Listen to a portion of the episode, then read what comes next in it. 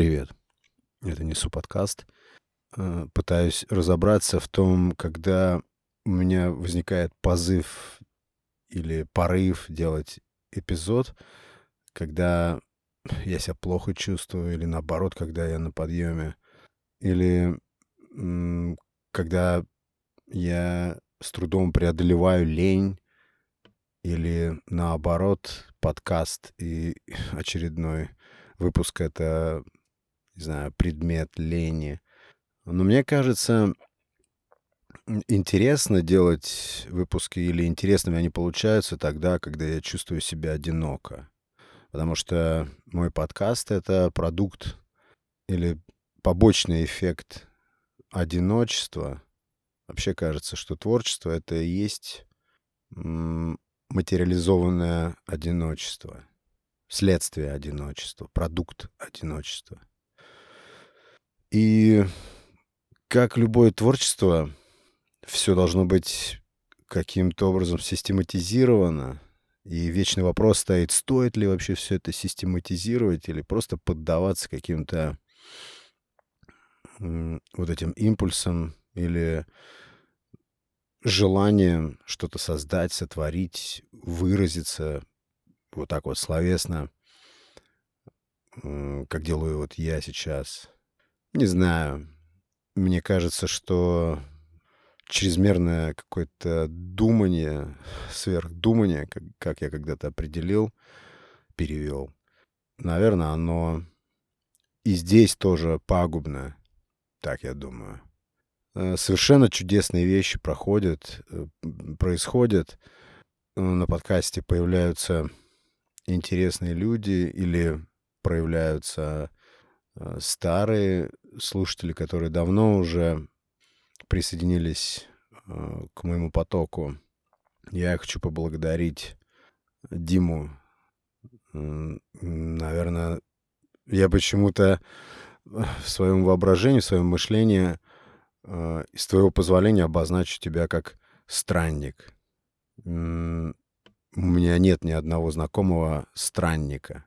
Хотелось бы, конечно, сейчас переключиться на English, потому что там это еще как-то более сочно звучит. Ну, надеюсь, приемлемо такое, как с позволения сказать обозначение. Мне кажется, это очень здорово звучит.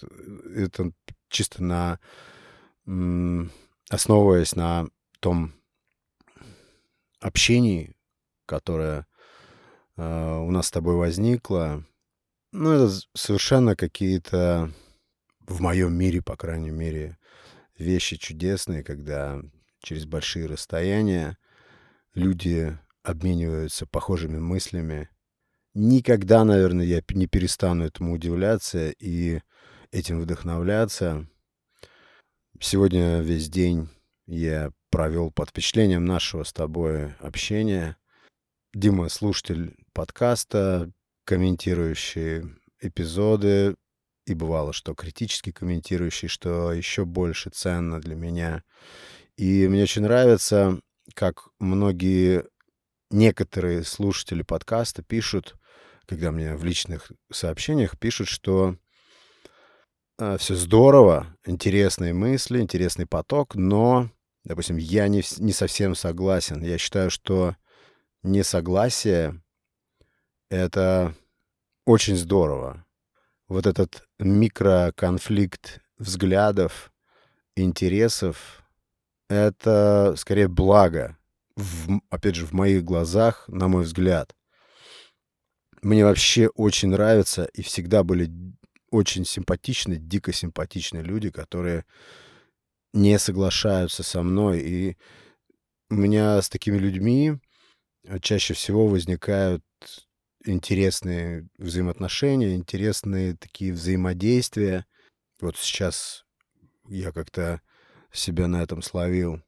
Поэтому и ну, как в разговоре э, с тобой у нас получилось, что как-то вывели, да, что вот эти микроконфликты, микростолкновения взглядов, воззрений, они, сходясь, рождают что-то напоминающее истину.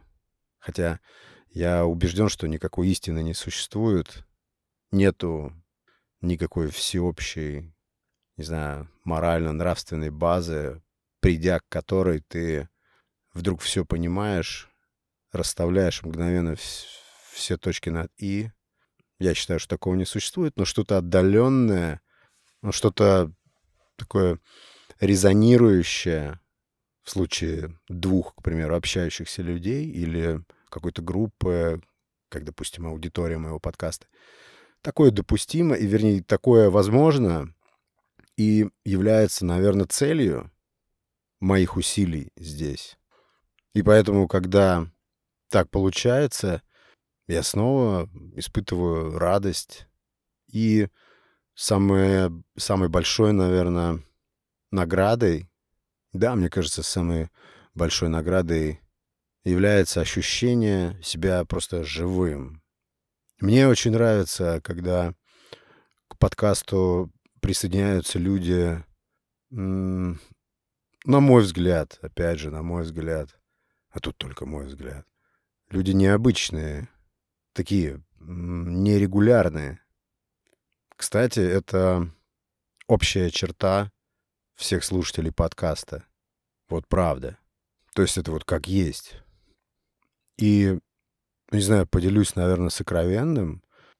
Периодически меня простреливает идея отойти от соло подкастинга и, возможно, попробовать делать выпуски в виде диалогов, в виде каких-то бесед, может быть, даже тех же споров. Но к этому надо подойти, как-то до этого дорасти.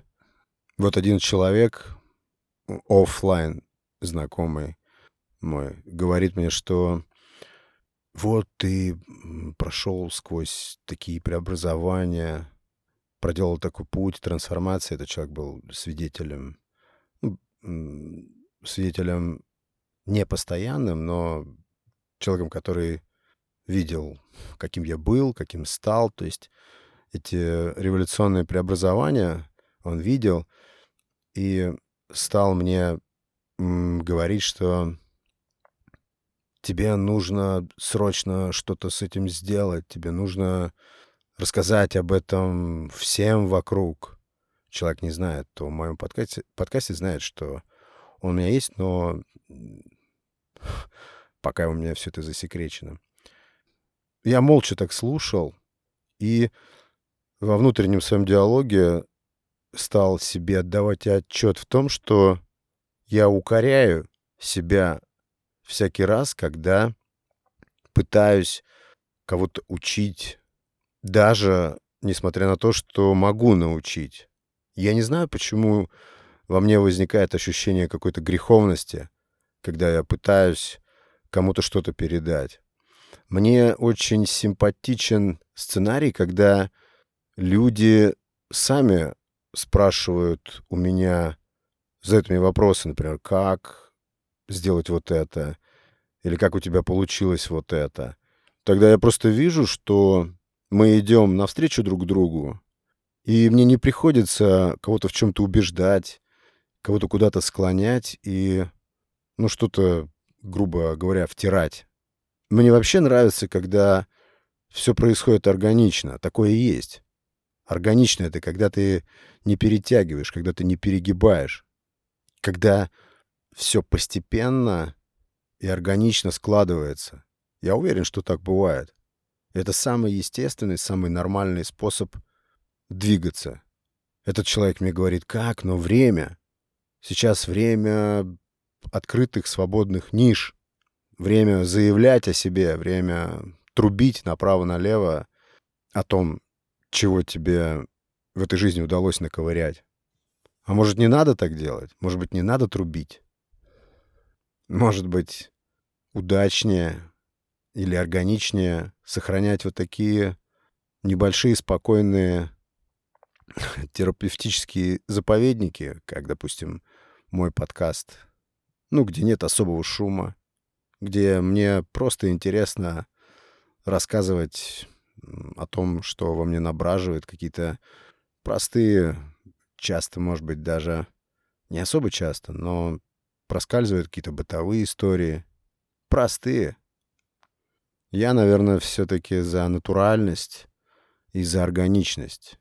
Органичность, я под этим понимаю своевременность. Я же вспомнил случай один. Почему-то я считаю, что он к месту. У меня был один товарищ, товарищ, не друг. Друг — это что-то высшее, что-то из разряда премиум. Был товарищ, и м- у меня был небольшой капитал у нас с ним. И мы размышляли, как можно было бы им распорядиться. Ну, такие полумальчишеские планы, устремления. И вот ну, суть не в этом. Для того, чтобы нам э, организовать там, микропредприятие, неважно какое, нам нужно было помещение. Речь шла о помещении в торговом центре. И мы сидели вдвоем, 22, наверное, года или 3, сидели вдвоем, рассуждали, с чего было бы начать. Я, кто еще не понял, ну, такой больше мечтатель, больше романтик, он это тоже знает. И, ну, конечно, таким романтикам и мечтателям нужен человек рядом более прагматичный, а, больше такой, такой математик и, ну, короче, лево, лево-полушарный, да, человек, который мыслит больше алгоритмами, чем воображением и полетом фантазии. И вот он как раз был таким человеком, и он просто начал так вот, зная, что это может сейчас остаться просто разговором и ни во что не выльется, он стал говорить мне вещи вроде «давай все, что ты сейчас придумал, то, что ты сейчас вот разрисовал, начнем реализовывать прямо сейчас. Вот что нужно сейчас начать делать?» а, Тогда как я возражаю и говорю «подожди, не гони коней, пока давай посмотрим, как это звучит вообще, приживется ли эта идея. Ну, такое еще. Хотя быстродействием я тоже, бывает, отличаюсь, но, скорее всего, это тогда, когда необходимо. Я вообще сегодня задумал чуть другую тему, кстати, вот сейчас я коснулся. Стоп. Продолжаю тот поток. И я соглашаюсь, говорю, ладно, давай, что нужно делать. И он тут же на бумажке расписывать, что первое, там, второе, третье, первым пунктом нужно пойти, прям сразу пойти в этот торговый центр, в отдел аренды помещений, всех там сразу восхитить и первым делом вот решить вопрос аренды помещения. Я был просто в роли человека, который либо все это сейчас обрубит и скажет «нет, этого делать не надо», либо «ну хорошо, давай так», то есть «да» или «нет». И он настолько убедительно такой энергичный человек. Он настолько убедительно все это мне раскачал, и я говорю, ну давай. Почему-то заранее зная, что ничего из этого не выйдет. Потому что в этом действии, знаете, сквозило какое-то отчаяние. Слишком резко все это он задумал делать. Ну вот слишком резко. Это называется перегиб. Это вот... Это натянуто, это наигранно. Это не является... Это поверхность, это не является по-настоящему каким-то э, чем-то внутренним, каким-то настоящим порывом глубоким. Э, в случае с таким поверхностным подходом что-то может сложиться, если только тебе повезет. Ну, просто повезет. Это не, это не какой-то холодный, постепенный движ. Так бы я сказал. Тем более сейчас уже спустя долгое время я уже могу это утверждать. Я говорю, ну ладно, хорошо, пойдем. Вот, вот что произошло дальше? Дальше мы... Что произошло дальше? Дальше мы оказались в этом кабинете, где сидят люди, отвечающие там за аренду вот этих всех площадей в ТЦ. И все складывалось так, что этот мой товарищ должен был вот сейчас эти переговоры вести. Я просто сел, ну, не то чтобы в роли наблюдателя. Моя роль заключалась в том, чтобы на какие-то ключевые вопросы ответить «да» или «нет». Это было важно для моего товарища. Это только так было устроено. И если я был спокоен, потому что я не знаю откуда, я был уверен, что мы делаем это просто ни зачем, и ну, это как-то заведомо бесполезно. И вот момент неловкий наступил, когда мы только сели, начались разговоры, и вот этот вот товарищ мой, я не знаю, ну, внешне это никак не было заметно, но он настолько, видимо, внутренне переволновался, что проявилось это так, что у него просто из носа рванула кровь. Вот просто рванула, и весь этот кабинет, все вот эти сотрудники отдела аренды этого ТЦ, они были просто в шоке. Было очень так неожиданно и пышно, что мы вот эти все недостатки там, все, что мы там натворили, мы очень долго как-то устраняли, извинялись и иритировались в итоге. Мне кажется, вот это вот яркая такая иллюстрация того, как вещи делаются, да, спонтанно, да, это экспромт, но чересчур резко, совершенно неподготовленно. И да, наверное, в каких-то вещах импровизация или такой форсаж обстоятельств, он может быть необходим. Но я не знаю, почему-то мне нравится медлить, что ли. Я знаю, что во многих вещах это пагубно, может быть. Может быть, кто-то привык действовать отчаянно, резко, импульсивно и видит в этом эффект. Мне нравится выражение «проблема должна устояться». Вот хоть убейте. Очень здорово звучит. Проблема должна устояться. То есть Иными словами, возникновение проблемы — это еще не повод начинать ее решать. Пусть она по-настоящему станет проблемой, как-то заявит о себе. Я думаю, многие так живут. И живут ведь. Я не стал этому человеку, который река- рекомендовал мне действовать быстро, начать торопиться. Я не стал рассказывать эту историю, но почему-то она у меня прям вспыхнула в памяти. Есть на самом деле очень показательные моменты, вот как эта история, когда ты слишком резко суешься во что-то. Ну, а с другой стороны, конечно, я сейчас рассуждаю умом человека с каким-никаким опытом э, в определенном возрасте в сравнении с тем э, возрастом, в каком эта история произошла. Но сейчас очень точно анализируя то событие, то, как это все произошло, прихожу к однозначной мысли, что это была спешка, суета, попытка именно форсировать. Конечно, комбинирование наш метод. Наверное, есть моменты, когда нужно действовать резко, а где-то просто смотреть, как все происходит, и как все постепенно и органично подходит к задуманному тобой результату. Это вообще кайф. Как-нибудь тоже нужно будет попробовать порассуждать на эту тему. Может быть, даже уже не одному. На тему предопределенности. Задумывались об этом? Как бы здесь существует два суждения. Одно заключается в том, что мы творцы своей судьбы, и все, что с нами происходит, в поле наших решений находится. То есть мы мастерим, мы конструируем наше завтра, наше через полгода, через год.